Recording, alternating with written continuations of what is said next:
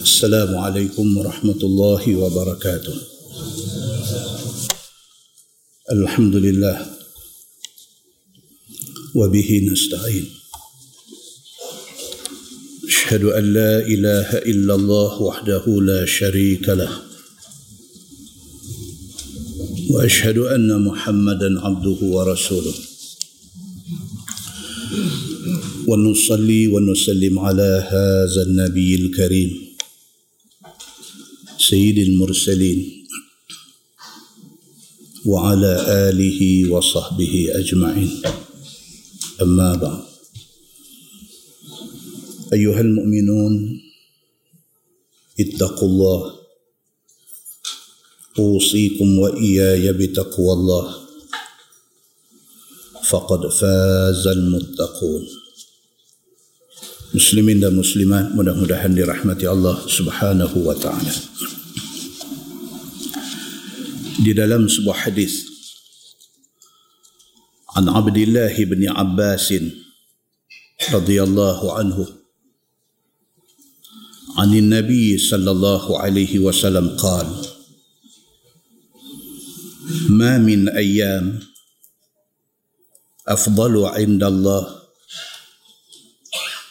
ولا العمل فيهن احب إلى الله عز وجل من هذه الأيام. يعني من العشر. فأكثروا فيهن من التهليل والتكبير وذكر الله. وإن صيام يوم منها يعدل بصيام سنة. والعمل فيهن yudha'afu bisab'i mi'ati dha'af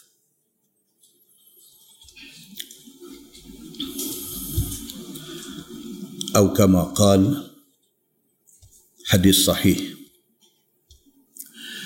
Daripada Abdullah bin Abbas radhiyallahu anhu. Daripada Nabi sallallahu alaihi wasallam bersabda sabda Nabi ma min ayyam afdalu indallah walal amal fihinna ahabbu ila Allah azza wa jal min hadhihi al-ayyam yakni minal ashri tidak ada hari-hari yang lebih baik di sisi Allah dan tidak ada amal yang dilakukan pada hari-hari itu yang lebih Allah Subhanahu wa taala suka daripada hari-hari ini. Yakni minal ashri iaitu hari yang sepuluh ini فأكثروا فيهن من التهليل والتكبير وذكر الله maka perbanyakkanlah pada sepuluh hari ini tahlil sebut la ilaha illallah la ilaha illallah wat takbir banyak kali sebut Allahu akbar Allahu akbar wa zikrillah dan banyak kali sebut apa-apa zikir kepada Allah wa inna siyama yawmin minha yu'dalu bi siyami sanah kata Nabi sallallahu alaihi wasallam dan puasa sehari pada hari-hari itu sama macam puasa setahun. Wal amalu fihinna dan buat amal kebaikan pada hari-hari itu yudha'afu bi sab'i mi'ati dha'f. Allah ganda sampai 700 kali ganda. Hadis itu riwayat Imam Ahmad dengan sanad yang sahih ataupun dengan sanad yang hasan au ma qaribuhuma ataupun menghampiri sahih dan hasan Muslimin dan muslimat yang dirahmati Allah sekalian. Persoalannya 10 hari itu hari apa? Dalam Quran Allah Subhanahu wa taala berfirman, "A'udzubillahi minasyaitonir rajim. Bismillahirrahmanirrahim. Wal fajr. Walayalin ashr. Wasyaf'i wal watr. Wal laili idza yasr." hal fi dhalika qasamun lidhi hijr sadaqallahul azim ayat 1 sampai ayat 5 suratul fajri Allah berfirman wal fajri demi waktu fajar walayalin ashr dan demi malam yang sepuluh kata Imam Al-Qurtubi di dalam tafsir dia. Al-Qurtubi dari satu tafsir nama dia tafsir Al-Qurtubi. Kata Imam Al-Qurtubi dia kata Ibnu Abbas radhiyallahu anhu bagi tahu yang dikatakan walayalin ashr malam yang sepuluh itu ialah malam dan siangnya sekali. dan yang dikatakan walayalin ashr malam sepuluh malam yang sepuluh ataupun hari yang sepuluh itu berbeza pendapat ulama tentang benda itu ada yang kata sepuluh akhir Ramadan ada yang kata sepuluh yang pertama bulan Muharram sampai sepuluh Muharram ataupun dipanggil Ashura ada yang kata 10 itu ialah 10 yang pertama bulan Zulhijjah. Majoriti ulama kata yang dimaksudkan dalam ayat wal fajri wal layalin ash ialah 10 awal bulan Zulhijjah. Majoriti ulama kata macam tu. Bermaknanya tuan-tuan, kita pada malam ini kita doa ada pada hari yang ketiga Zulhijjah kita dah dua ada malam empat Zulhijjah bermakna kita berada di dalam zon yang disebutkan oleh Nabi sallallahu alaihi wasallam dalam hadis yang kita baca tadi. Di dalam sebuah hadis lain daripada Abi Hurairah radhiyallahu anhu kata dia Nabi sallallahu alaihi wasallam bersabda Nabi kata afdalul ayyam ayyamul ashr. Nabi sallallahu alaihi wasallam kata sebaik-baik hari ialah hari yang sepuluh.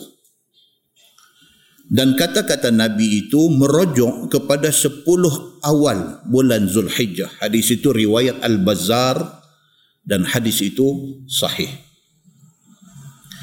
Muslimin dan muslimat yang dirahmati Allah sekalian.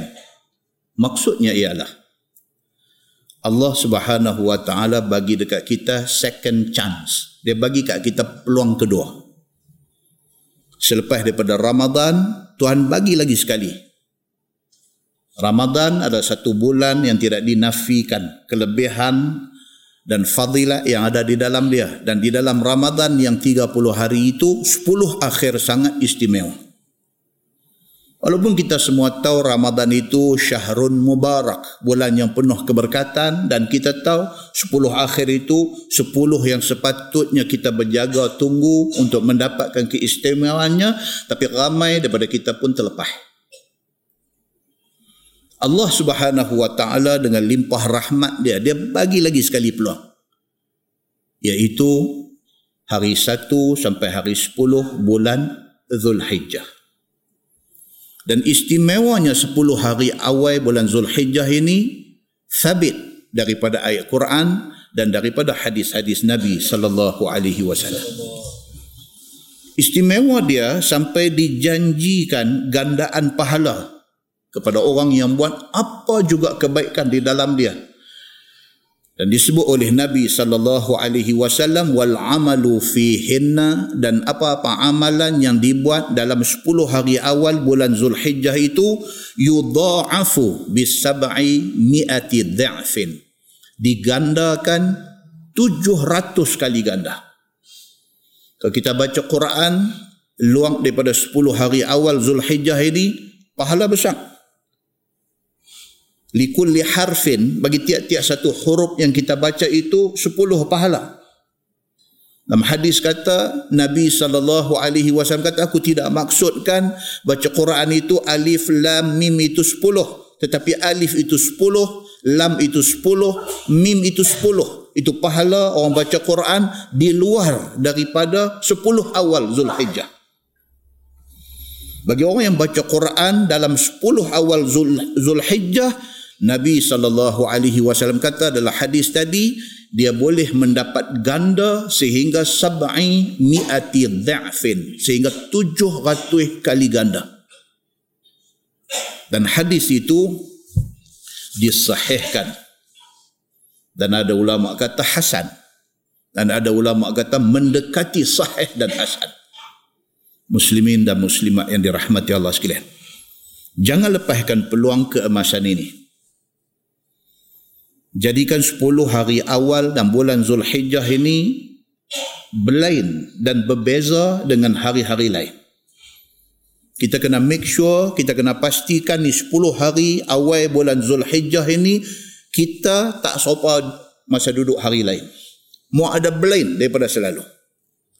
Kalau selalu kita tidak baca Quran, dalam 10 awal ni kena baca Quran. Kalau dalam hari-hari lain, tiap-tiap hari lepas subuh kita baca Quran, dalam 10 awal ni bukan lepas subuh sahaja. Sebelum tidur malam pun kena baca Quran. Bagi lain daripada hari-hari lain. Pasal hari yang 10 ini adalah hari yang sengaja dibelainkan oleh Allah subhanahu wa ta'ala. Isi masa di antara 1 sampai 10 Zulhijjah ni dengan amalan-amalan yang baik-baik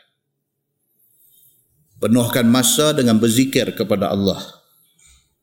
Sambil duduk naik kereta zikir kepada Allah. Sambil duduk saja-saja zikir kepada Allah. Bertahlil kepada Allah. La ilaha illallah la ilaha illallah.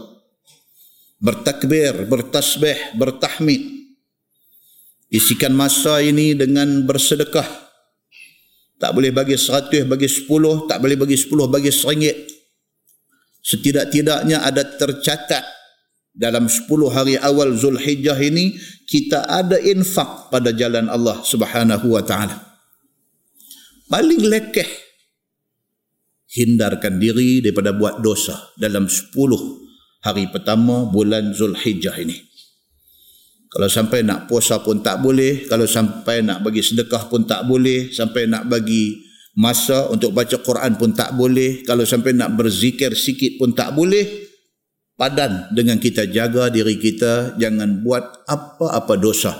Dalam 10 hari yang disebut oleh Allah Subhanahu wa taala dalam Quran dan disebut oleh Nabi sallallahu alaihi wasallam di dalam banyak hadis dia. Muslimin dan muslimat yang dirahmati Allah sekalian. Di antara amalan paling istimewa dalam bulan Zulhijjah dalam dalam pada bulan Zulhijjah yang 30 hari ini amalan paling istimewa ialah mengerjakan haji. Yang haji tidak boleh buat lain daripada dalam bulan Zulhijjah. Allah Subhanahu wa taala berfirman, "A'udzubillahi minasyaitonir rajim wa adzin fin nasi bil hajj ya'tuka rijalan wa ala kulli dhamir yatina min kulli fajjin amiq sadaqallahul azim. Tuhan kata seolah manusia mengerjakan haji. Tentu tengok peliknya yang kata ibadat haji dengan umrah ni. Pelik dia apa tuan-tuan? Kerajaan Saudi tidak pernah iklan haji dengan umrah ni. Tak pernah iklan. Dia tak pernah buat tahun melawat Pulau Pinang. Saudi tidak pernah buat tahun melawat Mekah tahun melawat Madinah. Dia tak pernah buat. Dia dua halang lagi orang daripada pergi ramai-ramai. Dia dia impose, dia perkenalkan macam-macam undang-undang nak bagi orang kurang pergi sana. Yang latest ni apa? Bagi orang yang pergi dah sama ada haji ataupun umrah nak pergi untuk second time. Kena lagi 2000 400 ke apakah? ekstra bayang daripada orang yang first time pi. Pasal apa dia buat peraturan macam ni? Pasal dia nak bagi orang korang pi. Pasal apa dia sampai macam tu punya nak bagi orang tak pi? Pasal Allah Subhanahu wa taala sudah sebut dalam Quran kata manusia ni ya'tuka rijalan wa ala kulli dhamir ya'tina min kulli fajjin amiq. Pasal Allah Subhanahu wa taala sebut dalam Quran manusia dalam hal nak pi haji, dalam hal nak pi umrah, dalam hal nak pergi ke Mekah Madinah nak buat ibadat ni yaitu rijalan. Tuhan kata dalam Quran depa akan pi by hook or by crook. Depa akan pi walaupun terpaksa berjalan kaki. Siapa kata? Allah kata. Di mana Allah kata? Dalam Quran Allah Subhanahu wa taala sebut benda ni. Yang kata haji yang kata umrah ni manusia yang pi duk teringat nak pi Bukan kata umrah, haji. Haji ni dah pi dah, nak pi lagi. Umrah ni ada orang pi tiap-tiap tahun, ada orang orang pi setahun dua kali. Pasal apa dia nak pi? Pasal tarikan yang ada di bumi itu. Allah Subhanahu wa taala kata apa? Ya'tuka rijalan. Dia akan pi ke Mekah Madinah ini walaupun terpaksa berjalan kaki. Tuan-tuan, jemaah haji kita hari ini pi Mekah Hotel duk ada satu, satu point lima, dua kilometer. Pukul kaki cedik, cedik, cedik dengan cuaca yang semakin meningkat dan dijangka wukuf, masa time wukuf, cuaca akan mencicah 51 darjah Celsius. Malam kemarin, TV bagi tahu, tabung haji yang duk ada di sana bagi tahu, berdasarkan kepada cuaca yang duk meningkat ni, dijangka hari wukuf cuaca ada ada 51 darjah Celsius. Orang hak nak pi tahu ke tak tahu? Tahu. Nak pi. Antuk sahabat kata hotel kita ni jauh. Nak pi. Antuk sahabat kata kadang-kadang terpaksa sediakan baih untuk nak main masjid semayang. Nak pi. Antuk sahabat kata kota dah penuh. Dia cari jalan. Dia pergi ke Thailand. Dia nak pi. Pasal apa tuan-tuan? Pasal Allah subhanahu wa ta'ala yang sebut benda ni. Wa ala kulli dhamir. Manusia akan pergi untuk buat haji, untuk buat umrah ini. Walaupun dia terpaksa naik unta, yang unta itu akhirnya dhamir. Jadi kurih. Dalam tafsir bagi tahu apa maksud unta kurih ni? Maksudnya unta tu pada hari dia nak mulakan perjalanan, badan dia sendok badan sehat steady. Kerana jauhnya perjalanan nak sampai ke Mekah tu unta yang sendo jadi kurus. Allah Subhanahu wa taala sebut wa ala kulli dhamir. Depa naik unta yang unta tu akhirnya sampai kurus. Manusia nak pi untuk nak buat kerja haji dan umrah di sana.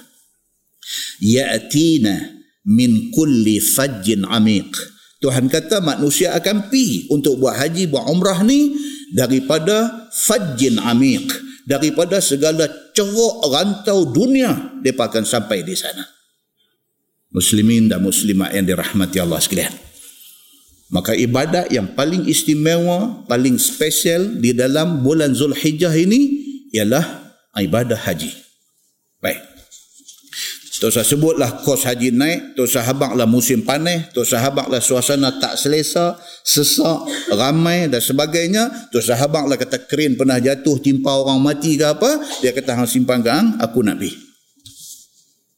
Demikian istimewanya ibadat haji di dalam bulan Zulhijjah. Baik. Kita hadut dalam masjid malam ni, kira tak pirah haji tahun ni. Kata Tomah habis lah. Kira tak pirah. Hadut ada ni kira tak pi. Jika tidak mampu buat haji, buatlah amalan yang boleh kita dapat pahala seumpama haji. Dalam bulan Zulhijjah ni. Dalam 10 awal bulan Zulhijjah ini. Dalam sebuah hadis riwayat daripada Abi Umamah radhiyallahu an. Kata dia anna Rasulullah sallallahu alaihi wasallam qal Man kharaja min baitihi mutahhiran ila salatin maktubah فأجره كأجر الحاج المحرم. ومن خرج إلى تسبيح الضحى لا ينصبه إلا إياه فأجره كأجر المعتمر. وصلاة على أثر صلاة لا لغو بينهما كتاب في عليين أو كما قال hadis hasan riwayat Abi Daud. Daripada Abi Umamah radhiyallahu an. Kata dia anna Rasulullah sallallahu alaihi wasallam qal man kharaja min baitihi mutahhiran ila salatil maktubah siapa yang keluar rumah nak pergi masjid kerana nak semayang fardu. Dan dia keluar daripada rumah dalam keadaan mutahhiran. Dia siap bersuci. Sudah ambil ayat semayang di rumah nak main masjid. Dia keluar daripada rumah dia dalam keadaan sudah siap berwudu dia nak pergi ke masjid dengan niat untuk nak semayang fardu. Nak semayang maghrib nak semayang isya nak semayang subuh nak semayang zuhur nak semayang asar. Fa ajruhu ka ajril hajjil muhrim. Nabi SAW kata pahala Tuhan bagi kat dia seumpama orang yang doa ada di dalam ihram haji. Tuan-tuan, tak pergi, tak pergi Mekah pun. Tak pergi buat haji pun. Tapi benda ni dia buat. Bukan 10 awal bulan Zulhijjah saja. Bila-bila pun. Kalau dia keluar daripada rumah, ambil ayat semayang siap-siap di rumah, dengan niat nak pergi masjid, dengan niat nak semayang fardu di masjid. Dia keluar pergi itu, Nabi SAW kata, pahala yang dijanjikan dekat dia sama macam pahala orang yang doa ada dalam ihram musim haji. Wa man kharaja ila tasbihid duha. Namun siapa yang keluar daripada rumah dan keadaan siap berwuduk nak pergi masjid kerana nak semayang duha. La yansibuhu illa iyah dan dia keluar pi itu niat satu aja. Niat nak pi masjid nak sembahyang duha. Bukan ada niat lain. Bukan kata nak pi kedai sambil-sambil singgah masjid. Dah dia memang keluar tujuan nak pi masjid nak sembahyang duha di masjid.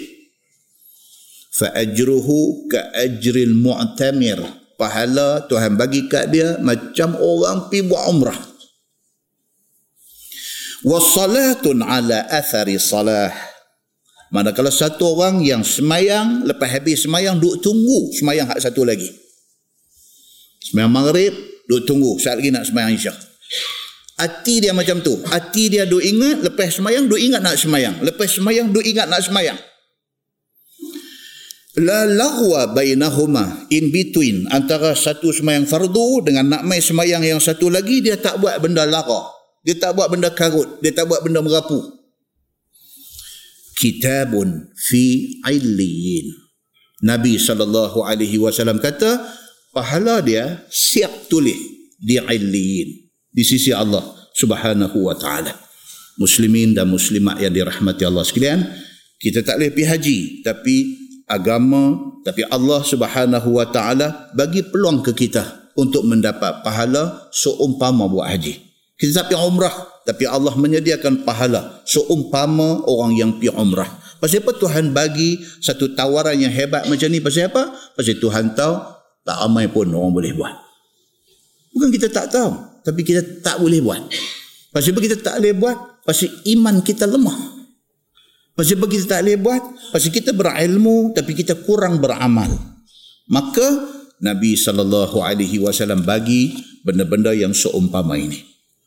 Di antara amalan yang dicadangkan untuk kita buat dalam musim kita duduk di awal bulan Zulhijjah ini ialah satu puasa Zulhijjah.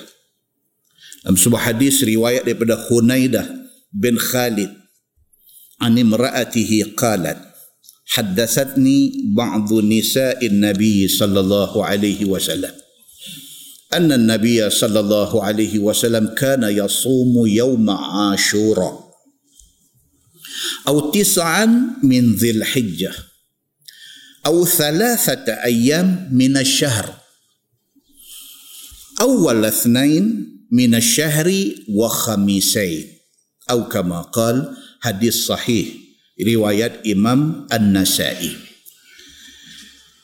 Daripada Hunaid bin Khalid dia kata isteri dia habakat dia. Isteri dia ni nama Hindun binti Abi Umayyah. Dia ni tabi'in. Dia wafat tahun 62 tahun 62 hijrah. Dia kata isteri dia habaq kat dia. Isteri dia kata haddatsatni ba'dhu nisa'in nabi sallallahu alaihi wasallam. Isteri kepada Hunaid dia kata apa? Isteri kepada Hunaidah ni dia kata apa? Bini dia habaq kata isteri-isteri nabi habaq kat dia. Kata isteri-isteri nabi ni Nabi sallallahu alaihi wasallam kana yasumu yauma Ashura. Nabi puasa Ashura Nabi tak tinggal. Bila tuan-tuan puasa Ashura bila? 10 Muharram. 10 Muharram. Nabi puasa Ashura Nabi akan buat. Wa tis'an min Dzulhijjah. 9 hari dalam bulan Zulhijjah. Daripada Zulhijjah 2, 3, 4, 5, 6, 7, 8, 9 9 hari Nabi puasa dalam bulan Zulhijjah. 10 boleh puasa ke tak? tak boleh. Pasal apa? pasal itu hari haram puasa hari raya haji. Jadi 1 sampai 9 Nabi biasa buat. Puasa 9 hari. Wa thalathata ayyam minasyahr di antara amalan Nabi ialah Nabi ambil 3 hari dalam sebulan dalam sebulan Nabi ambil tiga hari. Awal athnain minasyahr. Tiga hari itu selalu Nabi yang ambil macam mana? Isnin pertama tiap-tiap bulan. Isnin yang pertama tiap-tiap bulan. Ini bulan berdasarkan bulan hijrah. Bukan bulan orang putih. Minggu pertama dalam bulan-bulan Islam ni Nabi yang ambil hari Isnin puasa. Wa khamisain. Lagi dua hari Nabi ambil hari Khamis. Mana-mana hari Khamis dalam sebulan. So Nabi akan puasa sebulan tiga hari. Dan kadang-kadang Nabi, Nabi ambil ayamul bid tiga hari bulan terang mengambang. Nabi ambil tiga hari. Demikian amalan Nabi sallallahu alaihi wasallam dan kita dicadangkan untuk buat benda-benda macam ni. Paling tidak yang kedua, kita buat puasa Arafah. Nak ambil daripada satu sampai sembilan ni nampak Pasal apa? Pasal puasa enam hari tu pun macam nak cerai nyawa. Enam saja, yang ni sembilan pula. Kata enam pun nyawa kot telinga. Nak habis ni duk tengok kalender ada apa hari ni? Ada ada enam hari lagi nak habis syawal. Alamak aku baru puasa sehari ni. Apa ni? Mana lepas ni tak boleh dah tak puasa. Kena puasa. Pasal dah hujung syawal dah. Kata mai duk abang sembilan pula dah Zulhijjah. Jadi kita tak boleh pergi. Tangga tu kita tak boleh pergi. Pasal kita ni tangga peribad bawah saja. Paling koman dia kata kita ambil puasa Yom Arafah. Puasa hari Arafah ni bila tuan-tuan? InsyaAllah hari Ahad nak main ni. Hari Ahad nak main. Ahad ni jangan tinggal. Nabi sallallahu alaihi wasallam sebuah hadis riwayat daripada Aisyah radhiyallahu anha kata dia inna Rasulullah sallallahu alaihi wasallam qala ما من يوم أكثر من أن يعتق الله فيه عبدا من النار من يوم من يوم عرفة. وإنه ليدنو ثم يباهي بهم الملائكة. فيقول الله ما أراد هؤلاء. أو كما قال حديث صحيح رواية إمام مسلم. لبدا عائشة Dia kata Nabi sallallahu alaihi wasallam bersabda, Nabi kata ma min yaum akthar min an yu'tiqa Allah fihi 'abdan minan nar min yaumin min yaumi Arafah. Aisyah kata Nabi bagi tahu. Nabi kata tak ada satu hari pun yang Allah Subhanahu wa taala pilih hari itu untuk Allah membebaskan berapa ramai hamba dia daripada masuk neraka. Tuan, macam raja-raja punya birthday. Pada hari birthday dia, dia ada apa? Pardon, pengampunan. Ada pihak akan mencadangkan ni nama dia ni ni minta sempena hari lahir ke bawah duli tuanku sign bagi pengampunan keluar awal daripada penjara itu bawa raja atas dunia ini maliki yaumiddin raja yang memerintah hari akhirat esok ni dia sebagai raja besar, Allah Subhanahu wa taala sebagai raja besar, dia pilih satu hari untuk Allah pilih hamba-hamba dia ni untuk keluarkan dia, bebaskan dia daripada kena neraka. Bila hari itu? Hari Arafah. Dalam setahun tiga ratus hari lebih ni, Tuhan pilih hari Arafah untuk dijadikan hari Allah Subhanahu wa taala pilih hamba-hamba dia yang tertentu depa ni bebas daripada neraka. Siapa kata ni? Nabi sallallahu alaihi wasallam kata, Aisyah bagi tahu kepada kita semua. Wa innahu la yadnu. Pada hari Arafah itu Allah Subhanahu wa taala turun mendekati makhluk dia. Summa yubahi bihimul malaikah Kemudian di depan malaikat Allah yang ramai-ramai ini, Allah bangga kepada manusia yang menjadi hamba dia. Fayaqulullah, Tuhan kata, ma arada haula. Tuhan kata, apa lagi yang mereka nak? Aku nak bagi. Muslimin dan muslimat yang dirahmati Allah sekalian. Kenapa Allah bangga dengan manusia di depan malaikat? Sebab malaikat Allah tak bagi nafsu kat dia. Jadi kalau sekiranya malaikat tak buat maksiat, malaikat jadi makhluk yang baik, itu biasa. Pasti dia tak ada nafsu. Allah jadikan manusia, Allah pasang nafsu dalam diri kita.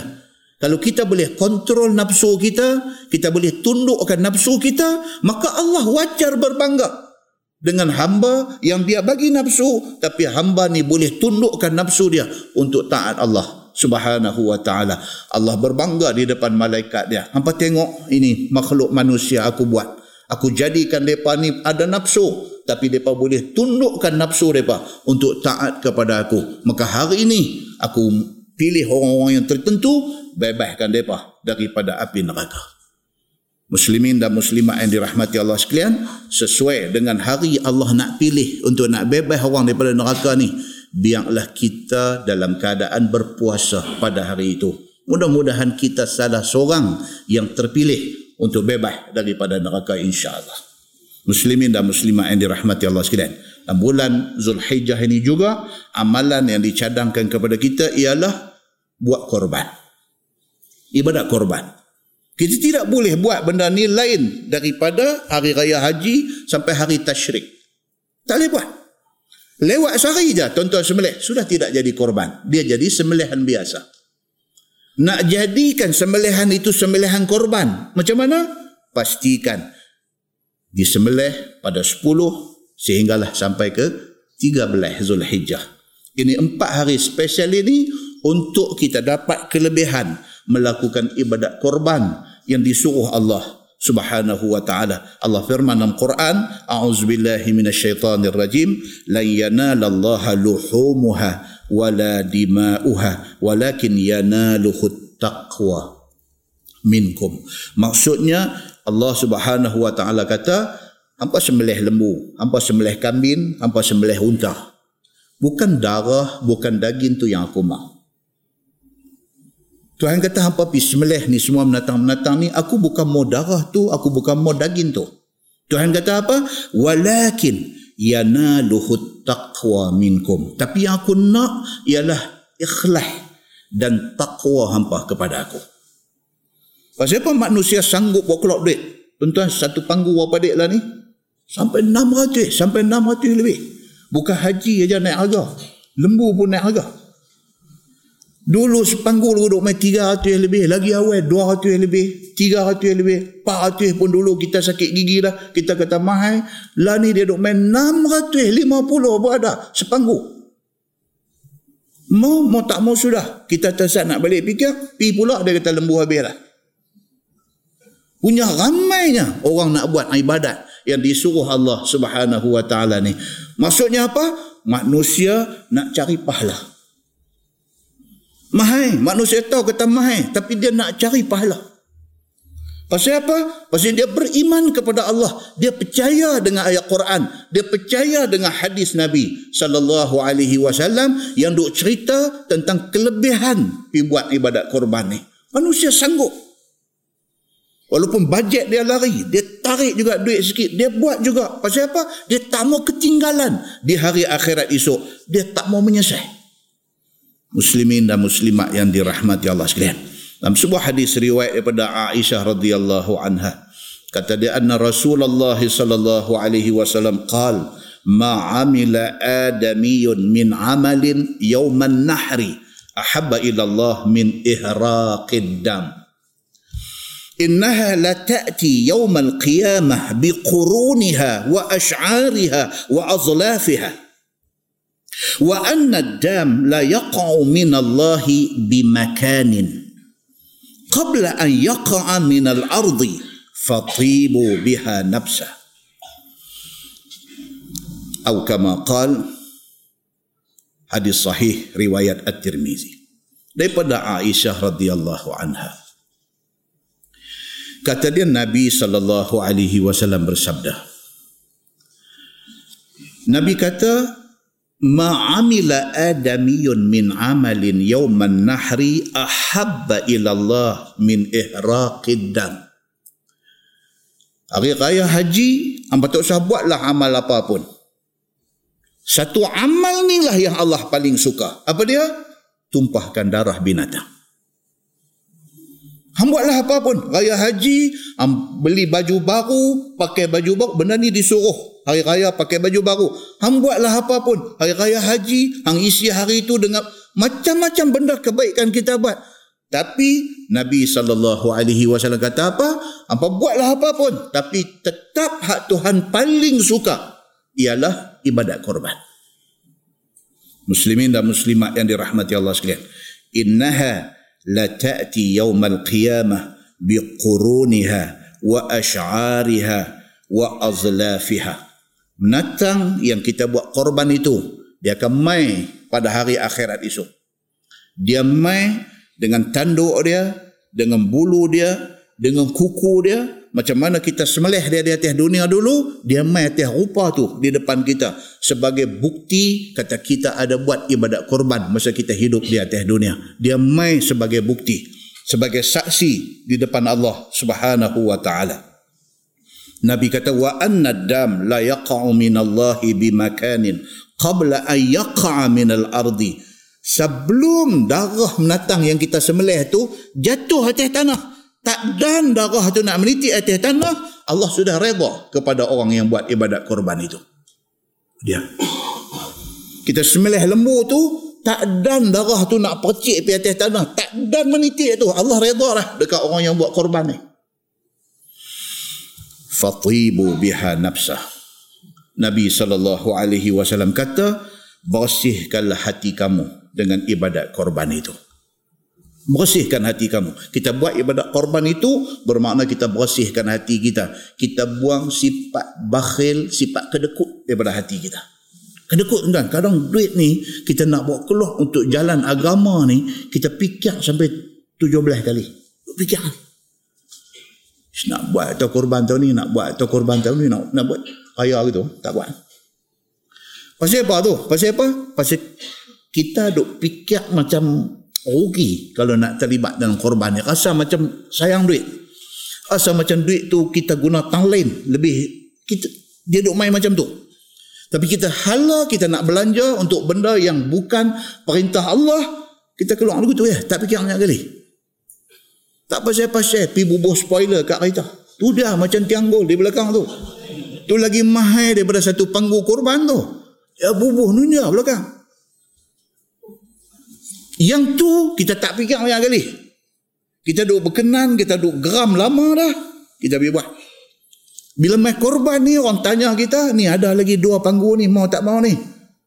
Sepanggung berapa? Tanya lo, sepanggung berapa? Dia kata tahun ni mai sikit lah, dia 580, 58 no lima lapan no. Dia duduk macam tu. Sekali lima lapan eh. Ustaz, esok aku kita. Dia ni kata tak boleh lah ni pasal apa ni paling lewat malam ni. Oh malam ni lah. Asal aku kita. Lepas tu, tak beritahu, orang telefon tak angkat lah. Dia kira jadi ya tu. Jadi kata tak eri ya. Muslimin dan muslimat yang dirahmati Allah sekalian. Demikian kita dalam bab agama ni berkira. Nama yang mengaji ni pun berkira ni. Nama yang mengaji ni pun. Ah, biar tu, biar tu tengok pokok hujan dulu. Tengok pokok hujan. duk jenguk tengok pokok hujan ni. Minta bagi bini buh sepatah ya. Bini kata nampak gelap macam mana. Tak habis. Minta dia sebut yang tu ya. Kita ni duk lagi 50-50 nak pi tak pi tak pi dia post titik ya. Dia kata nampak gelap pokok hujan. Apa. Ongkai balik serban, ongkai balik baju ngopi gantung balik. Sembayang dengan baju pagoda tu ya. Macam ni punya doa ada kita ni. Dalam hal agama, kira macam ni. Kita duduk, saya lagi balik, lagu duduk fikir, duduk goyang kaki, fikir, fikir. Tak guna ustaz kata kat aku. Memang memang kita macam tu. Bukan tuan-tuan, saya pun. Memang kita dalam bab agama ni, yang timai macam ni. Pasal apa? Pasal kita tak gelut dengan hal-hal yang nak bawa kita kepada kebaikan. Bahkan dalam sebuah hadis daripada Nabi sallallahu alaihi wasallam annahu qala fil udhiyah. Dalam satu riwayat lain annahu qala fil udhiyah li sahibiha bi kulli sya'rah hasanah. Lagi kasang Nabi sallallahu alaihi wasallam kata kepada orang yang nak buat korban ni Nabi kata bi kulli sya'rah hasanah Nabi kata setiap helai bulu menatang yang hang buat korban ni satu helai bulu satu pahala sepuluh pahala Tuhan bagi kamu Nabi punya nak encourage orang ni. Nak bagi semangat dekat orang. Suruh buat ibadat korban ni. Sampai Nabi kata kepada sahib, kepada orang yang nak buat korban ni. Nabi kata ni kambing hang ni, ni lembu hang ni, ni unta yang hang nak buat korban ni. Likulli syarah. Tiap-tiap helai bulu ni ada pahala untuk hang. Muslimin dan muslimat yang dirahmati Allah sekalian. Dalam sebuah hadis riwayat daripada Ibni Umar radhiyallahu anhumah kata dia aqama Rasulullah sallallahu alaihi wasallam bil Madinati 10 sinin yudhi dalam sebuah hadis riwayat daripada Imam At-Tirmizi dia kata Ibnu Umar radhiyallahu anhu anak Sidina Umar bin Al-Khattab dia kata Nabi sallallahu alaihi wasallam duduk di Madinah 10 sinin 10 tahun Nabi duduk di Madinah yudhi 10 tahun Nabi duduk di Madinah Tiap-tiap tahun Nabi buat korban. Nabi tidak pernah miss. Dalam sebuah hadis riwayat daripada Ali bin Abi Talib annahu kana yudhi bi kabshain ahaduhuma anin nabi sallallahu alaihi wasallam wal akhar an nafsih faqila lahu faqala ali amarani bih yani an nabi sallallahu alaihi wasallam fala ad'uhu abada daripada ali bin abi talib. Dia tiap-tiap tahun dia dipotong dua ekor kambing. Sayyidina Ali. Siapa dia ni?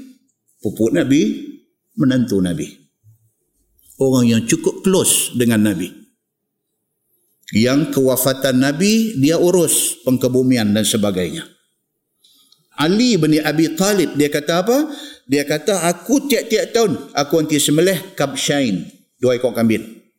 Ali ni bukan orang kaya. Dia buat juga. Walau dia bukan orang kaya, bukan orang senang, tiap-tiap tahun dia komit diri dia. Dia wajibkan diri dia. Dua ekor kambing, dua ekor kibas dia akan semelih. Ahaduhuma anin Nabi sallallahu alaihi wasallam. Sekong dia semelih untuk Nabi sallallahu alaihi wasallam sedangkan Nabi sudah wafat. Ini menjadi dalil boleh buat korban untuk orang yang sudah meninggal. Dia ada banyak hadis, bukan hadis ni satu aja. Nabi sallallahu alaihi wasallam sendiri sembelih dua ekor kambing juga masa hayat Nabi, masa Nabi hidup. Nabi sembelih seekor, Nabi kata hak ni untuk aku dan keluarga aku. Maksudnya ramai ke seorang? Ramai. Seekor kambing untuk ramai. Maka ulama fiqh ambil kesimpulan daripada hadis itu. Kalau lembu ada tujuh panggu, boleh tak boleh satu panggu tu pun share. Boleh tak boleh? Boleh kerana hadis tadi. Kata satu panggu tu ada enam ratus lebih kita rasa mahal. Kita share. Kita share, ramai ambil satu panggu. Boleh tak boleh? Nabi SAW dalam hadis, Nabi buat dua ekor kambing, hak sekong, Nabi kata ini untuk aku dan keluarga aku. Sekong. Lagi satu, Nabi kata untuk umat aku yang tidak melakukan korban. Nabi buat untuk umat dia. Berapa punya ramai manusia dia ada. Orang Islam dalam dunia hari ini, dia ada 1.6 bilion makan atas bahagian tu. Masa Nabi semelih tu, Nabi kata ini untuk umat aku yang tidak buat korban. Aku buat bagi kat mereka. Muslimin dan muslimat yang dirahmati Allah sekalian. Jadi banyak hadis yang menunjuk kata boleh buat korban untuk orang yang sudah meninggal dunia. Cuma Abdullah bin Al-Mubarak, dia bawa mai satu pendapat. Dia kata dia lebih suka kalau sekiranya untuk orang mati itu kita bagi sedekah atas nama dia, bukan buat korban untuk dia. Tapi kalau nak buat juga, kata Abdullah bin Al-Mubarak, kawan yang buat korban untuk orang yang sudah mati itu tidak boleh makan daging itu. Itu pendapat Abdullah bin Al-Mubarak. Pendapat dia yang tu. Yang pentingnya apa tuan-tuan? Boleh tak boleh kita buat korban untuk orang mati? Boleh. Kita buat untuk mak ayah kita sama. Ni kita kalau Allah bagi kat kita rezeki lebih, ingatlah untuk itu. Kita tak jadi macam kita hari ini. Kalau tidak atas susah payah orang tua tu. Kerana susah payah dia, kita jadi lagu kita hari ini. Kita jadi manusia. Kita jadi orang yang kenal Allah. Kita jadi orang yang beragama. Pasal apa? Atas didikan dua orang tua ni. Dia dah meninggal. Buat. Boleh tak boleh kita buat satu panggu, kita niat kita dua-dua satu panggu tu untuk mak ngayah sekali. Boleh tak boleh? Boleh. Muslimin dan muslimat yang dirahmati Allah sekalian. Yang tak cantik ni apa? Tak buat. Itu yang tak cantik. Muslimin dan muslimat yang dirahmati Allah sekalian. Baik. Ali bin Abi Talib, dia semelih dua ekor kibas. Ha, dia dia buat bikab syaini dua kibah ahaduhuma anin nabi sallallahu alaihi wasallam. Satu dia kata untuk nabi. Nabi sudah wafat pada masa tu. Dia sembelih juga untuk nabi. Wal akhar an nafsih. Sekong lagi dia kata untuk diri aku. Faqila lahu. Orang tanya sayyidina ali ibni abi talib. Orang tanya dia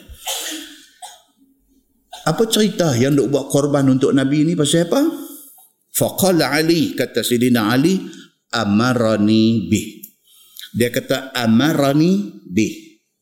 Nabi suruh aku buat. Pasal Nabi 10 tahun duduk di Madinah, Nabi tidak miss. Nabi buat korban tiap-tiap tahun. Dia kata Nabi pesan kat dia secara personal. Ali, aku tak ada esok. Buat korban untuk aku. Maka kerana itu, dia kata, aku akan buat korban untuk Nabi sallallahu alaihi wasallam.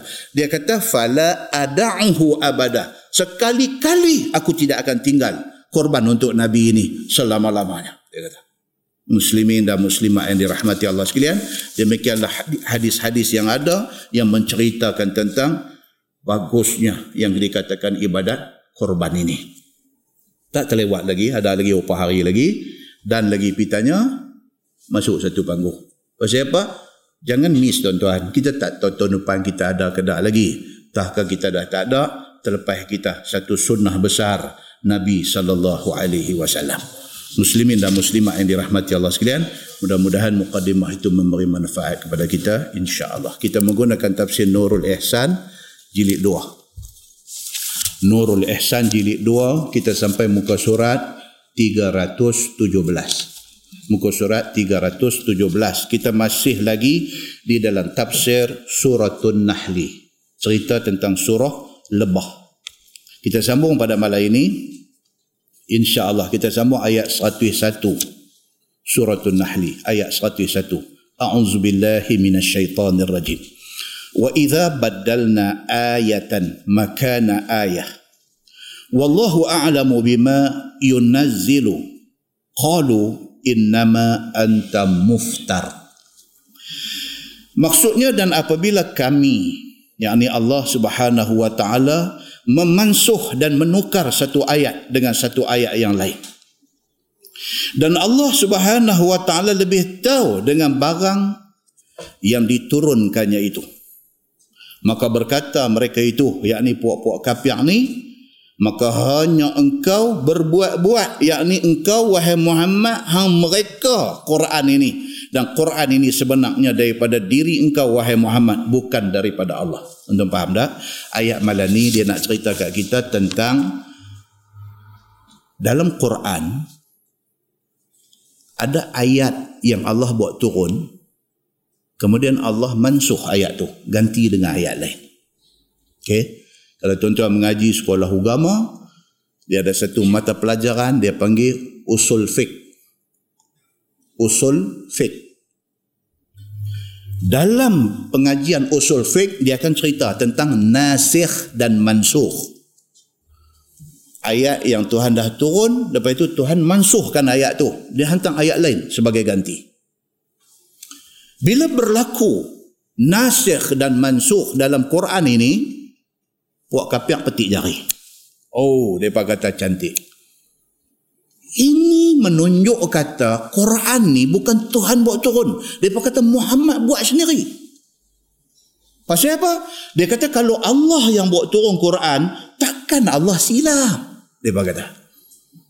Takkan Allah dia sebagai Tuhan, dia nak buat turun satu ayat yang kemudiannya dia rasa macam tak betul. Ganti. Takkan Tuhan macam tu. Tuan, logik tak? Pandai mereka. Ingat kuliah kita di Masjid Pahim, saya cerita apa? Macam itulah cerita dia. Bila Allah subhanahu wa ta'ala arahkan daripada mengadap Baitul Maqdis kepada Masjidil Haram. Puak kapiang dan Yahudi kata apa? Oh, dia kata ni karut ni.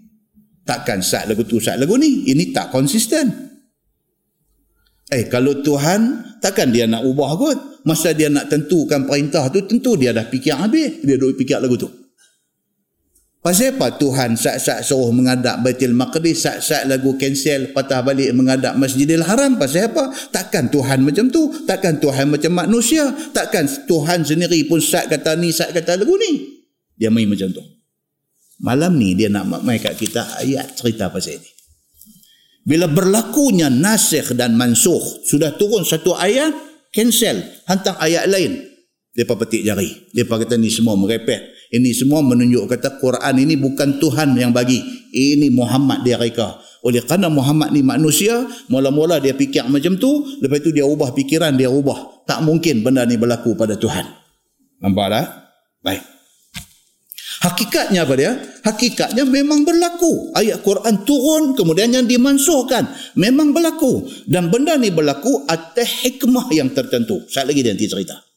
Contoh. Dia tuan-tuan, nasih mansuh dia boleh jadi sama ada Quran memansuhkan Quran. Quran dah turun satu ayat, turun lagi ayat lain, cancel ayat yang pertama. Dia boleh berlaku Quran memansuhkan hadis. Satu hadis, Quran turun mai cancel, pakai yang Quran punya. Dan dia boleh berlaku Quran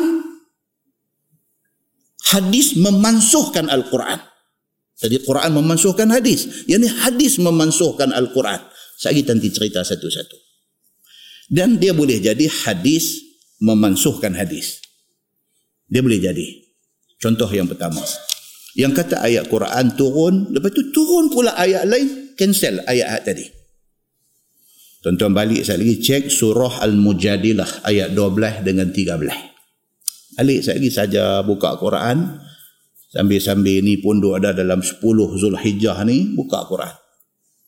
Surah Al-Mujadilah ayat 12 dengan ayat 13 firman Allah ya ayyuhallazina amanu idza najaitumur rasul faqaddimu baina yaday najwakum sadaqah. Dzalika khairul lakum wa athhar. Fa in lam tajidu fa innallaha ghafurur rahim. Itu al-mujadilah ayat 12 Tuhan kata, wahai orang yang beriman, kalau kamu ada hal nak pi bersembang benda personal dengan Nabi. Kalau hang ada hal nak pergi jumpa Nabi, nak pergi sembang dengan Nabi, benda personal. Benda antara kita dengan Nabi. Hal kita nak pergi sembang dengan Nabi. Faqaddimu baina yaday najwakum sadaqah. Ini ayat yang mula turun. Sebelum hang pergi ambil satu appointment untuk nak jumpa Nabi, nak sembang hal peribadi hang, sebelum tu pergi bagi sedekah dulu dekat orang susah. Lepas bagi sedekah ke orang susah, baru pergi jumpa Nabi sallallahu alaihi wasallam. Pasal apa? Dia kata zalika khairul lakum wa athhar. Perbuatan itu lebih baik dan lebih menyucikan hati kamu. Sebab Nabi sallallahu alaihi wasallam ini orang mulia, tuan-tuan. Orang mulia, makhluk yang terbaik di atas muka bumi. Kita nak pergi menghadap dia, kita kena hati kita bersih betul dulu baru pergi menghadap dia. So cara nak membersihkan hati apa dia? Bawa keluar duit bagi sedekah ke orang. Kesanggupan kita untuk bawa keluar duit sedekah tu, hati kita bersih. Bila hati bersih, baru pergi jumpa Nabi. Itu ayat yang mula turun. Mana sahabat-sahabat Nabi Ridwanullah alaihim ajma'in yang ada hal nak pergi sembang personal dengan Nabi. Tak mau ada orang lain. Nak jumpa empat mata ya. Dia nak jumpa Nabi. Dia nak cerita hal dia dengan Nabi. Sebelum dia pergi jumpa Nabi, dia pergi cari orang susah, dia sedekah-sedekah apa dulu, baru dia pergi jumpa Nabi sallallahu alaihi wasallam. Ayat tu kata apa? Fa illam tajidu kalau sekiranya kamu tak ada harta. Kamu ada hal nak jumpa Nabi tapi nak sedekah duit tak ada. Kamu orang susah. Fa inna Allah ghafurur rahim. Allah Maha Pengampun, Allah Maha Penyayang. Tak apalah. Tak sedekah pun tak apa, pilah jumpa Nabi. Itu ayat. Turun ayat yang berikutnya, ayat 13 surah yang sama. Tuhan kata, "Ashfaqtum an tuqaddimu baina yaday najwakum sadaqat?" Tuhan kata, "Adakah hampa takut jadi miskin nak bagi sedekah sebelum pergi jumpa Nabi? Tuhan tanya. Maksudnya apa? Ada orang ada duit tapi dia sayang duit. Dia sayang nak buat keluar duit. Ayat tadi perintah sebelum jumpa Nabi nak bercakap hal personal, sedekah dulu. Dia ada duit. Dia dia sayang duit. Dia tak mau nak sedekah. Dia saja tak mau sedekah, dia nak pergi jumpa Nabi. Tuhan tegur benda ni. Tuhan kata, "Ashfaqtum an tuqaddimu baina yaday najwakum sadaqat?" Adakah hang kedekut, hang takut jadi miskin nak bagi sedekah sebelum jumpa Nabi? Fa idh lam taf'alu wa taballahu alaikum. Tuhan kata apa? Tak apalah kalau kamu tak buat macam tu, Allah terima taubat kamu. Maknanya mansuh dah. Yang tadi kata nak jumpa Nabi kena sedekah, kalau tak sedekah pun tak apalah. Saja tak mau sedekah pun tak apa. Tuhan kata. Dia memansuhkan ayat yang suruh bagi sedekah sebelum jumpa Nabi. Dah mansuh dah. Fa'aqimus salah. Janji hampa orang yang semayang. Tuhan kata. Wa'atuz zakah. Janji hampa zakat buat keluar elok-elok. Wa ati'ullaha wa rasulah. Janji hampa taat Allah dan Rasul. Wallahu khabirum bima ta'amalun. Allah maha mengetahui apa yang hampa buat. Ayat yang kedua ni, ayat Al-Mujadilah 13 memansuhkan ayat Mujadilah 12. Ayat 12 suruh bagi sedekah sebelum jumpa Nabi, ayat 13 kata tak payah. Boleh terus jumpa. Ayat Quran memansuhkan ayat Quran. Dia ada juga nasah Al-Quran dengan As-Sunnah dia kata. Mai satu ayat Quran, Tuhan kata kutiba alaikum idza hadara ahadakumul maut in taraka khairanil wasiyatu lil walidaini wal aqrabin bil ma'ruf haqqan 'alal muttaqin. Maksud dia diwajibkan ke atas hangpa apabila nak mai masa mati tulis wasiat. Okey. Siapa yang rasa dia macam sakit nak bawa mati make sure dia ada tulis wasiat. Wasiat ni kepada siapa? Lil walidain kepada ibu bapa. Wal aqrabin dan adik beradik. Kaum kerabat. Haqqan 'alal muttaqin. Benda tu wajib ke atas orang yang bertakwa. Itu ayat Quran Nabi sallallahu alaihi wasallam bagi tahu dengan hadis Nabi memansuhkan ayat tadi Nabi kata apa innallaha a'ta kulladhi haqqin haqqah ala la wasiyata liwaris. Nabi kata wasiat tidak boleh bagi kepada waris. Kita boleh tak tulis wasiat bagi kepada mak kita, bagi ke ayah kita, harta kita? Tak boleh. Sebab apa? Sebab mak dengan ayah dah dapat dah bahagian pesaka kita. Wasiat dah tak jalan dekat mak ayah. Eh tadi ayat Quran kata kita boleh, boleh tulis wasiat untuk mak untuk ayah. Ayat itu sudah dimansuhkan. Pakai hadis yang Nabi sebut ni. Hadis la wasiyata liwarith. Maka hadis sudah memansuhkan ayat Al-Quran. Itu di antara contoh-contoh nasikh mansuh yang berlaku di dalam Quran dan di dalam hadis Nabi sallallahu alaihi wasallam. Saya tak boleh panjang contoh ni. Pasal apa? Dua contoh pun mata layu lah. Pasal apa tuan-tuan? Pasal tuan-tuan bukan pelajar sekolah agama. Jadi bila masuk tajuk ni, dia jadi heavy. Dia jadi heavy. Tuan-tuan dengar ni apa ni lah. Nasa mansuh apa pula dah. Ya Allahu Akbar. Tak boleh. Bila kita tak tangkap benda tu, mata shot. Mata shot. Dia main duduk di mata. Jadi benda tu saya sudah nampak tadi. Saya tidak boleh panjangkan lagi cerita tentang nasikh dan mansuh ini. Baik, cuma apakah hikmah Tuhan buat benda ni? Pasal apa ayat Quran sudah turun tiba-tiba dimansuhkan dengan ayat baru? Pasal apa? Dia kata yang pertama, pasal Tuhan nak test sejauh mana kita boleh taat perintah Allah dalam Quran dan taat Nabi sallallahu alaihi wasallam. Dia nak test kita. Ayat tadi pun Allah yang buat turun. Ayat yang kemudian yang memansuhkan siapa buat turun? Allah juga buat turun. Hang boleh tak terima benda ni? Allah nak test. Yang kedua, masa ayat Quran duk turun tu dia proses nak mentashri'kan hukum. Quran duk turun. Hukum baru duk turun. Hukum baru duk turun. Nak jadikan Islam ni satu agama yang sempurna dia ada proses dia. Dia tak turun ke debu semua kena ikut. Contoh apa dia? Pengharaman arak. Allah boleh aja kalau dia terus buat turun ayat arak haram terus. Tapi no Allah tak turun macam tu. Dia buat turun sikit-sikit. Mula-mula dia habang apa? Arak ni ada baik ada buruk dia habang itu tapi buruk lagi banyak daripada baik. Turun macam tu dulu. Jadi orang pun dengar ayat yang turun okey okey okey minum sikit dulu. Dia kata betul benda ni memanglah dia kata aku duk minum hari-hari aku tahu lah ada bagus ada tak bagus dah. Minum terlebih sikit dia main biol dia terajang pintu rumah dia tabuh anak bini dan sebagainya. Itu tak bagus dia dah tapi bagus dia apa? Bagus dia bila kerosot kena sebutir boleh tidur jadi lupa saya masalah Bagus. Tuan-tuan tanya orang dia isap rokok ni, mesti apa dia isap rokok? Dia tahu dah kita isap rokok tu tak bagus. Dia tahu tak? Tahu. Tapi dia isap rokok pasal apa? Pasal bila dia isap rokok, problem yang duk melungguk atas kepala dia ni, terbang pi 15%. Bila dia isap rokok, dia embuih tu. Pi tu. Seratus masalah, dia pi lima. Sehari dia embuih lagi, pi lima lagi. Habis puntung, adalah 20 masalah dia pi. Tinggal lagi 80. Ringan sikit. Ringan sikit. Kan? Orang kata kat dia, ni isap rokok ni bagus ke? Dia kata tak bagus. Saya pun tahu tak bagus. Saya duduk syarah kata saya tahu kata tak bagus. Tapi hang tak isap rokok, hang tak tahu. Dia kata. Dia nak abang tadi itulah.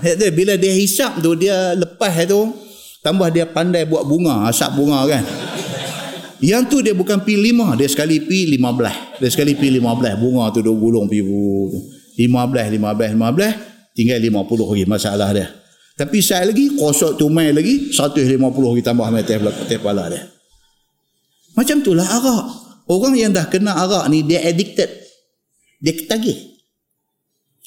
Turun-turun ayat kata terus on the, on the spot kena berhenti arak. Oh, dia kata tak Islam nampak leceh macam ni. Okay, so Allah buat turun sikit-sikit. Arak ni ada bagus, ada tak bagus. Tapi tak bagus lagi banyak. Sebahagian daripada sahabat Nabi ada yang stop terus. Sayyidina Umar eh, bin Al-Khattab radhiyallahu anhu turun ayat yang mula tak tinggi. Tak tinggi. Duk nak sikit lagi lah kalau tadi cedok dalam tepayan minum. Ah, ni lagu bubuh dalam mak aja minum kecil sikit. Turun mai pula dia kata apa? Wala taqrabus salah wa antum sukara. Jangan menghampiri semayang kalau hang mabuk. Maksudnya boleh minum tak? Boleh. Tapi time dekat nak semayang jangan. Nak semayang lagi dua jam minum. Dekat nak semayang jangan. Pasal apa? Saat lagi Aisyah dia boleh pergi sampai sampai 15 rakaat dia boleh pergi. Pasal dia dah jadi jadi kacau. Jadi dekat nak semayang tak mau minum. Tuhan kata, okey, sebahagian pun kontrol dekat dalam semayang tak minum. Akhirnya dia turun ayat innamal khamru wal maisiru wal ansabu wal azlamu rijsun min amali syaitan fajtanibu. Arak, judi, tenung nasib apa semua ni ni semua amalan syaitan. Tuhan kata fajtanibu maka hendaklah hampa menjauhi benda ni. Pedepuk habis tak boleh dah. Dia turun step step step tu pasal apa? Pasal Allah Subhanahu wa taala dalam nak menentukan hukum dia ra'i. Manusia yang dia buat ni dia tahu manusia ni tak boleh terkejut. Dia rai manusia-manusia ni. Itu di antara hikmah kenapa adanya nasikh dan mansuh Tuhan turun sikit sikit sikit sikit ni. Dan benda tu memang terang dalam Quran dan di dalam hadis Nabi sallallahu alaihi wasallam. Baik yang tu cerita tentang nasikh dan mansuh Al-Quran. Kemudian firman Allah, "Qul nazzalahu ruhul qudus min rabbik min rabbika bil haqq liyuthabbita alladhina amanu wa hudan wa bushra lil muslimin." Kata olehmu ya Muhammad, telah turun akan dia, yakni Quran itu oleh Ruhul Qudus. Ruhul Qudus yang pada Jibril alaihi salam. Quran yang turun mai dekat Nabi sallallahu alaihi wasallam ni siapa bawa turun mai? Jibril. Kan bulan puasa Jibril mai dia tasmi' bacaan Nabi. Duk buat turun Quran turun turun turun mai bulan puasa Nabi baca Jibril dengar. Tasmi' mendengar balik bacaan Nabi atas ayat-ayat yang diturunkan selama ini. Jadi Allah bagi tahu kata apa? Qul katakanlah wahai Muhammad nazzalahu ruhul qudus min rabbika bil haq. Yang turunkan Quran ini ialah Jibril alaihi salam. Liyuthabbita alladhina amanu wa hudan wa bushra lil muslimin.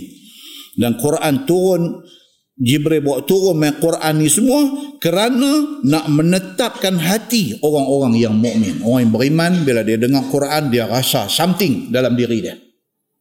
Itu dia antara apa? Instrumen untuk kita nak test kita ni beriman ke tak? Kan? Quran kata apa? Iza tuliyat alaihim ayatuh zadathum imana. Orang yang beriman ni bila dibacakan ayat Quran, dia rasa iman dia tu bertambah. Kita bila dengar Quran kita ada rasa apa-apa? Kalau rasa yakin rasa, maknanya kita orang yang beriman. Dengar macam tak ada apa-apa. Kita dengar Quran sama macam kita dengar lagu Dilwali. Ah itu berat memang masalah. Yang tu berat. Kita dengar Quran, kita tak ada beza. Kita dengar Quran dengan kita dengar lagu Hindustan. Tak ada beza. Dengar Quran sama macam duk janam, janam, janam duk main macam ni. Baik makna something wrong. Dengan hang, hang ni ada masalah besar, kenapilah cari ubat apa yang patut bagi jadi elok balik. Nampak? Pasal Allah Subhanahu wa taala kata Quran ini diturunkan liyusabbital ladzina amanu. Dia nak bagi kuat hati orang yang beriman. Dengan sebab iman dan dengan sebab percaya mereka itu dengan Quran bahawa Quran itu daripada Allah bukan daripada aku. Nabi kata, Quran ini Allah yang buat turun, bukan aku mereka. Nabi kata dan kerana menghidayah jalan agama yang betul dan juga menceritakan perkara yang menyukakan hati sekalian orang yang Islam. Dalam Quran ini dia turun mai dia nak bagi orang yang beriman rasa seronok. Biar dengar oh kita ni duduk dalam kumpulan orang yang beriman. Baik, firman Allah laqad na'lamu annahum yaqulun innama yu'allimuhu bashar dan sesungguhnya kami tahu bahawasanya mereka yakni kafir Mekah berkata sekalian hanya yang mengajak Quran kepada Muhammad itu manusia bukannya Jibril. Dan manusia itu ialah satu orang laki-laki Nasrani tukang besi. Dia ni orang Rumi. Rumi maksudnya apa? Bukan orang Arab. Dia ni bukan orang Arab.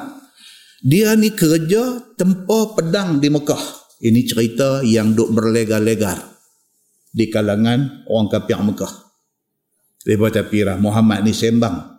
Dia kata Allah yang bagi kat dia ayat Quran. Dia sembang ya dia berkata. Sebenarnya yang ajak Muhammad ni yang dia duk baca dia duk kata Quran ni yang duk ajak dia ni satu orang Nasrani kerja tukang besi. Dia berkata. Dia ni ni bukan orang Arab pun. Nasrani ni bukan orang Arab pun. Yang duk ajak Nabi ni. Dia kata yang Muhammad hari-hari duk baca, duk habang kata Allah buat turun ayat ni semua bohong. Dia kata. Sebenarnya yang ajak Muhammad ni, ni Nasrani ni. Dan Nasrani ni bukan orang Arab. Dia ni kerja tukang besi. Dia ni lah yang duk ajak Nabi selama ni. Cuma yang kata Nasrani tukang besi ni dia boleh baca Taurat dan dia boleh baca Injil. Dia ni orang cerdik. Walaupun dia tukang besi, dia orang cerdik. Injil dia boleh baca, Taurat dia boleh baca. Dan dialah sebenarnya yang mengajak Nabi sallallahu alaihi wasallam. Ini dakwaan. Samalah kita dalam masyarakat kita hari ini pun macam-macam dakwaan dah ada. Kita pun tak tahu betul tak betul kita tak tahu. Bos satu orang punya nama, tuan-tuan dengar cerita. Boh Ustaz Samsuri. Sepuluh orang tiada sepuluh cerita. Eh ni kata dia ni tak ada lah. Dia ni ayat dia lebih. Satu. Dia ni kata dia ni temberang orang kuat. Dua. Dia ni kata pira aku kenal lah dia. Aku duduk sebelah rumah dia dulu. Tiga. Eh tuan-tuan. Nampak tuan-tuan? Ni macam ni punya cerita. Baik. Buka dalam tafsir. Dalam riwayat Az-Zuhri. Dia kata apa? Dia kata daripada Sa'id bin Musayyab dia kata orang yang buat cerita tu asai-asai dia ni duk kerja tulis wahyu Nabi. Ni. Kawan yang buat cerita ni, ni dia ni asai-asainya dia adalah penulis wahyu Nabi. Kemudian dia murtad. Kata Az-Zuhri. Dia ni murtad. Dia yang buat cerita dan buat fitnah benda ni. Nampak tuan-tuan? Bahaya tak bahaya? Orang yang satu masa close dengan kita, tiba-tiba dia fitnah kita. Cukup bahaya. Orang yang mula-mula buat keluar cerita. Kata Muhammad ni sebenarnya, mana ada Jibril main duk bagi ayat Quran kat dia? Tak ada eh. Aku duk kerja tulis wahyu dulu ni. Nampak tuan-tuan? Bahaya. Bila orang dengar-dengar, oh, dia, dia memang duk kerja tulis wahyu dulu. Dia tahu. Demikianlah bahayanya kita ni apabila adik-beradik kita sendiri fitnah kita. Oh makan tuan-tuan. Apabila jiran sebelah rumah kita fitnah kita. Oh makan tuan-tuan. Apabila orang yang satu masa jadi orang kanan kita tiba-tiba dia fitnah kita makan. Cerita tu tuan-tuan. Pasal apa? Pasal orang lain melihat dia ni close dengan kita. Eh betul hantar yang abang ni siapa? Abang dia yang apa? Pergi kita Pai tu dengar, pai. Dia pun kata abang dia, abang dia yang cerita benda ni takkan abang dia nak mohong kot. Nampak tuan? Makan. Orang lain dengar pun sungguh juga. Abang dia cerita ni. Nampak? Lagi kau apa kata? Anak dia abang benda ni. Pai. Anak dia abang. Orang bila dia nak fitnah kita dia akan guna nama orang-orang ni semua. Ataupun orang ni sendiri yang mulakan cerita ni. Dia kata, aku duduk sebelah rumah dia dulu, aku tahu lah. Eh, kita. Aku satu lorong dengan dia. Rumah aku satu lorong dengan rumah dia. Habis kita. Rumah aku duduk belaga dapur dengan rumah dia. Jahanam kita. Aku duduk satu taman dengan dia. Aku tahu lah. Habis kita. Nampak tuan? Yang fitnah Nabi, yang kata Nabi sebenarnya reka ayat ni, yang ajak ni ialah Nasrani tukang besi ni yang duk ajak dekat Nabi ni. Siapa yang fitnah ni? Dia ni dulu kerja tulis wahyu Nabi. Salah seorang daripada yang, dia dah ramai yang duk tulis wahyu Nabi ni. Bila turun mai wahyu ada orang duk katibul wahyi. Dia panggil kerja duk tulis wahyu ni. Dia salah seorang. Kemudian dia murtad. Bila dia murtad dia bawa keluar cerita orang percaya Baik, itu yang dikatakan di dalam uh, uh, Az-Zuhri dari riwayat Ibn Sa'id bin Musayyib. Cerita dia macam tu. Baik, firman Allah Subhanahu wa taala, lisanul ladzi yulhiduna ilaihi a'jamiyun wa hadha lisanun ab arabiyyun mubin. Ini ayat Quran. Lidah yang depa cenderung kata ajar itu lidah ajam. Dan ini Quran lidah Arab. Tuhan tolong jawab. Defend Nabi. Depa fitnah kata yang duk karang ayat Quran bagi dekat Nabi ni ialah satu Nasrani tukang besi. Nasrani ni bukan orang Arab. Tuhan buat turun mai ayat. Tuhan kata lisanul ladzi yulhiduna ilaihi a'jami. Tuhan kata yang daripada duk fitnah kata duk karang ayat Quran bagi dekat Nabi ni dia orang ajami dia bukan orang Arab sedangkan wahadha lisanun arabiyyum mubin Tuhan kata sedangkan Quran ini turun dengan lidah Arab yang terang Tuhan kata apa? Hampa percaya ke kata Nasrani yang bukan Arab yang buat Quran ni sedangkan Quran ini turun terang-terang bahasa Arab yang tinggi. Tuhan defend Nabi sallallahu alaihi wasallam yang nyata Quran itu terang dan fasih. Macam mana Tuhan kata boleh ajang akan dia oleh satu orang ajam, satu orang yang bukan Arab nak piduk karang Quran sampai tebal macam tu. Tuhan kata pikir pun tak boleh masuk dalam akal. Muslimin dan muslimat yang dirahmati Allah sekalian. Innal ladzina la yu'minuna bi ayatillah la yahdihimullah wa lahum azabun alim bahwasanya segala mereka yakni yang tidak beriman dan tidak percaya dengan segala ayat Quran itu tiada hidayah akan mereka itu oleh Allah Subhanahu wa taala. Jenis tak percaya Quran ni sebab apa? Depa tak akan percaya. So, kita jangan putus asa. Kita bila kita cuba untuk nak berdakwah, untuk nak sampaikan Islam, akan ada sekelompok manusia yang memang takluk. Takluk. Islam ni tak boleh nak penetrate dia, tak takluk kita bercakap ni akhirnya jadi musuh ya dengan dia. Tapi kita jalan kerja dakwah kita. Tapi kita tahu ada sekumpulan orang tak boleh lut. Cakaplah lagu mana pun dia terang kat dia. Bukan marah cakap elok-elok, cakap nada kita nada nak explain tentang Islam kat dia. Tak jalan. Tak jalan tak apa. Dia attack kita balik normal benda macam ni daripada zaman Nabi sallallahu alaihi wasallam. Tapi Tuhan kata apa? Depa adalah orang yang tiada hidayah akan mereka itu oleh Allah Subhanahu wa taala. Memang tak ada hidayah. Tak boleh buat apa. Begitu. Dan bagi mereka itu azab yang sangat sakit iaitu neraka. Bagi geng ni yang memang tak lut Islam tak boleh nak tikam lut diri dia. Depa ni tolak pergi ke neraka habis. Tak boleh buat apa. Kita jalan dah kerja dakwah kita, dengan dia ni tak boleh buat apa. Habis selesai, selamat jalan dia. Baik. Firman Allah Subhanahu wa taala innama yaftaril kadhiba alladhina la yu'minuna bi ayatillah. Hanya yang tergamak buat dusta atas Allah ialah segala mereka yang tidak beriman dengan segala ayat Allah yakni tidak beriman dengan Quran. Orang yang sanggup buat dusta atas nama Allah adalah orang yang tak beriman dengan Allah. Ini eh, masalah rang undang-undang apa yang nak dibentangkan rang undang-undang persendirian ni kan. Sahibus Samahah apa Datuk Mufti wilayah persekutuan. Dia sampai buat dalam bayan linnas dia tu. Dia sampai tulis. Baca dia punya explanation tu. Tapi berapa orang baca yang dapat terima, berapa ramai yang baca tak boleh terima. Bagi saya tidak sangat susah kita nak mendapat satu orang mufti seumpama mufti wilayah persekutuan. Sangat susah tuan-tuan. Berilmu, tawaduk, sangat ikhlas dia ni. Sangat ikhlas. Dan tengok muka dia pun tuan-tuan tahu dia ikhlas. Tak ada, tak ada riak muka ni kok kata ada own interest. Ada kepentingan diri, nak cari nama, nak tunjuk pandai, tak ada kat dia. Nampak dia ni Allahu Akbar. Dan dia respon kepada benda-benda yang keren, benda-benda yang bersifat semasa. Dia respon. Dan respon dia pula sangat humble. Tonton baca tulisan dia dalam bayan lenas ni, tonton cari, tunjuk kat saya. Kalau ada satu ayat dia yang nampak macam dia ni nak sombong ke orang. Tak ada. Pasal apa? Pasal dia tulis itu daripada hati dia yang cukup tawaduk kepada Allah. Baca tulisan dia, kita boleh rasa dia connected dengan hati kita.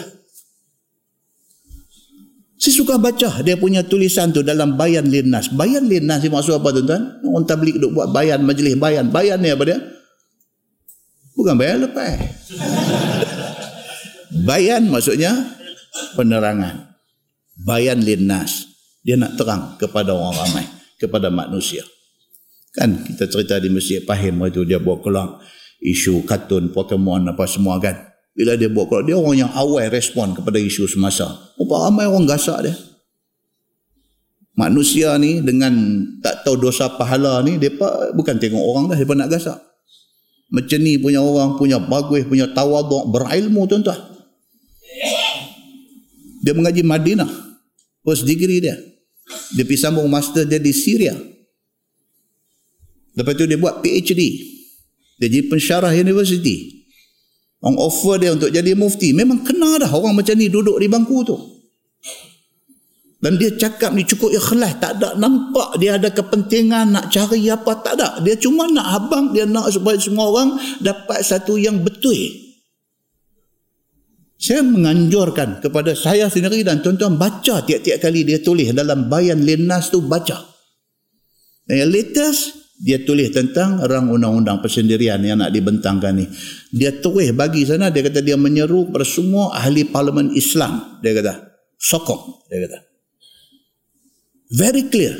Se- se- sebelum tu dia explain pasal apa kena sokong.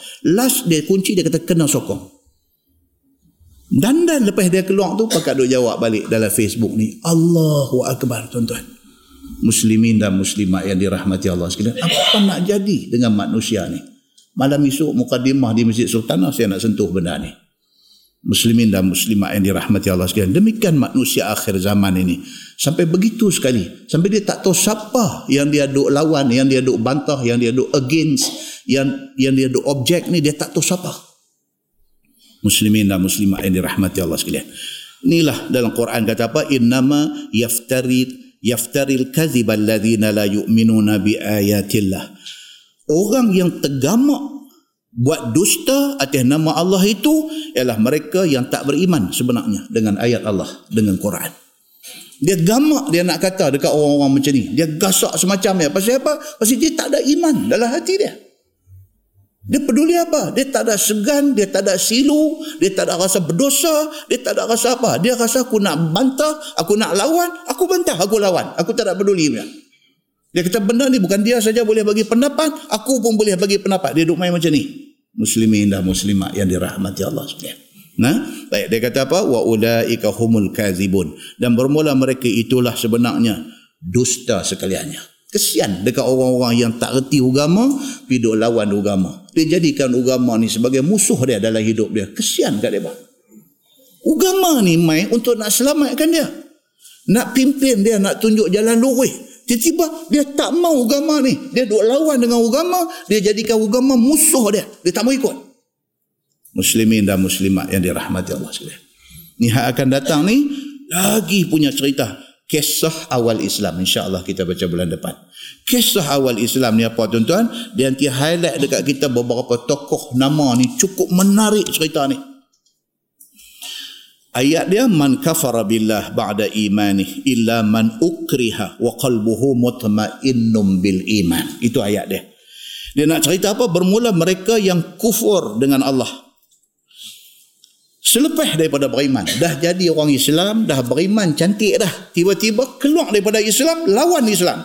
Masya Allah. Bagi mereka ni apa dia? Janji seksa yang amat sangat Tuhan dibagi kat mereka. Melainkan mereka yang dikerasi atas lafaz kufur.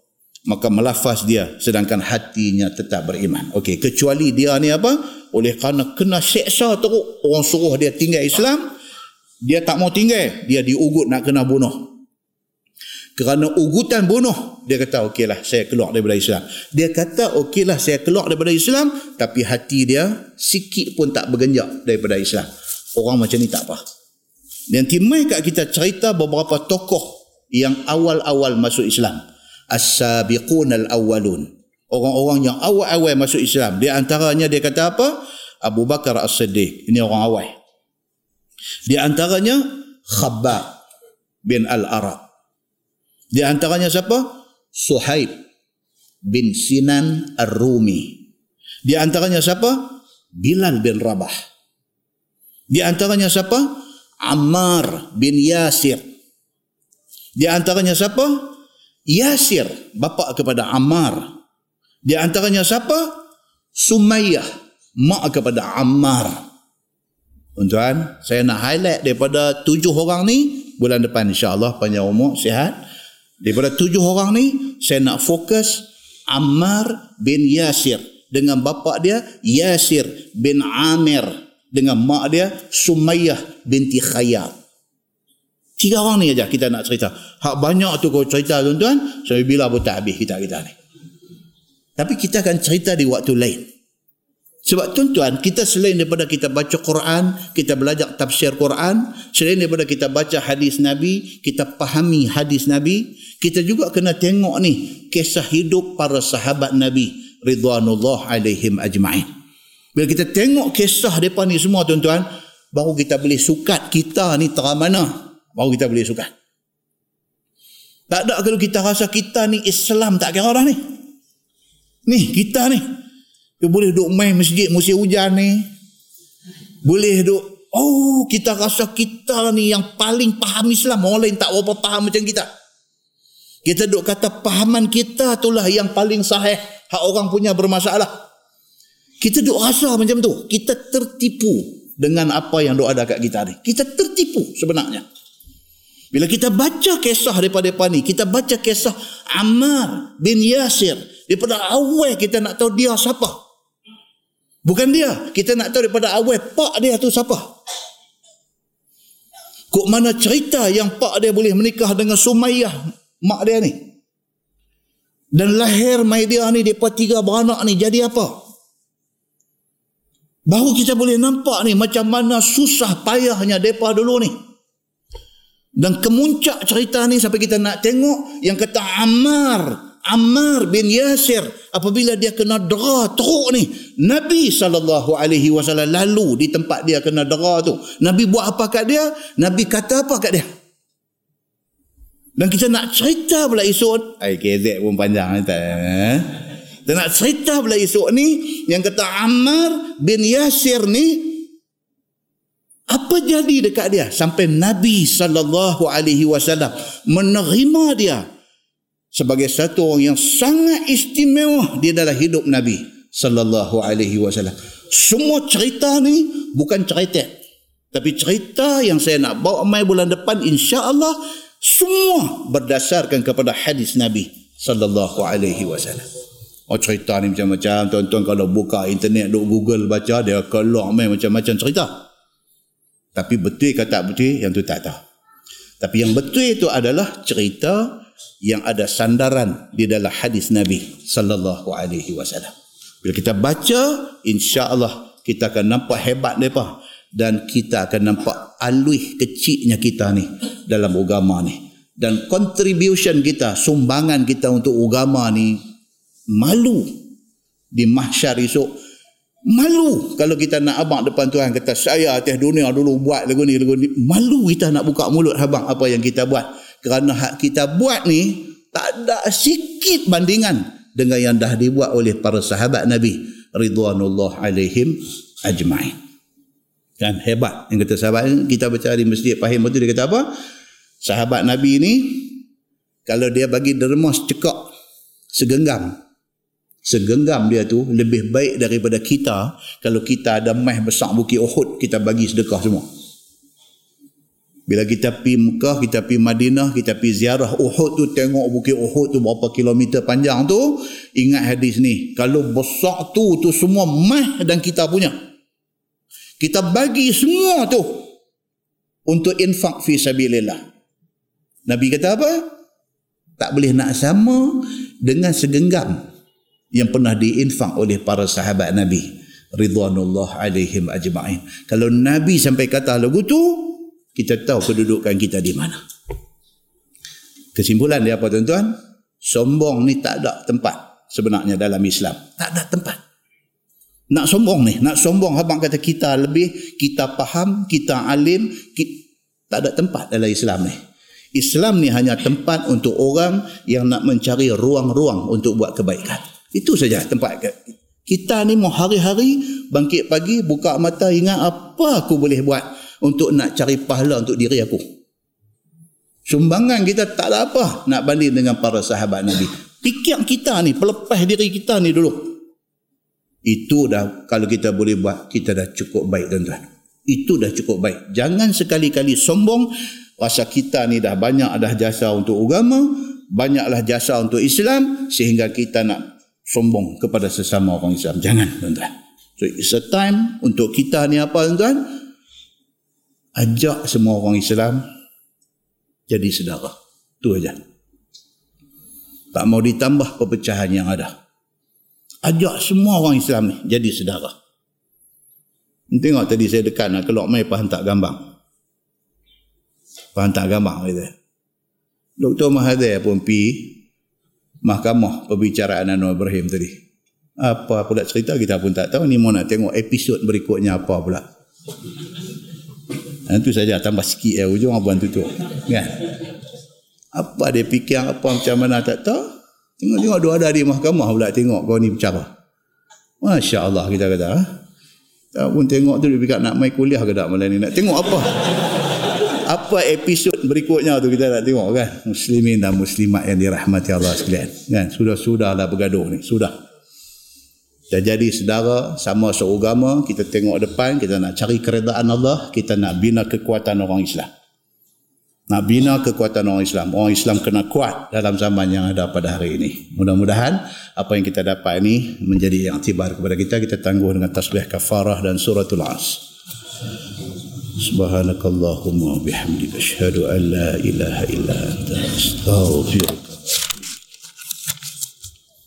بسم الله الرحمن الرحيم. والعصر.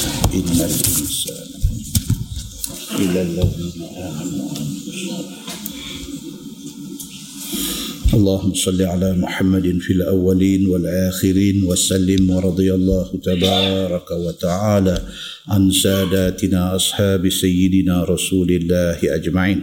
بسم الله الرحمن الرحيم الحمد لله رب العالمين حمدا يوافي نعمه ويكافئ مزيده يا ربنا لك الحمد كما ينبغي لجلال وجهك الكريم وعظيم سلطانك رضينا بالله ربا وبالإسلام دينا وبمحمد نبيا ورسولا اللهم افتح علينا فتوح العارفين وارزقنا فهم النبيين بجاه خاتم المرسلين اللهم فقهنا في الدين وعلمنا التأويل واهدنا صراطك المستقيم. اللهم أرنا الحق حقا وارزقنا اتباعه وأرنا الباطل باطلا. وارزقنا اجتنابه. اللهم اجعل جمعنا جمعا مرحوما وتفرقنا من بعده تفرقا معصوما. وصلى الله على محمد وعلى آله وصحبه وسلم. والحمد لله رب العالمين. السلام عليكم.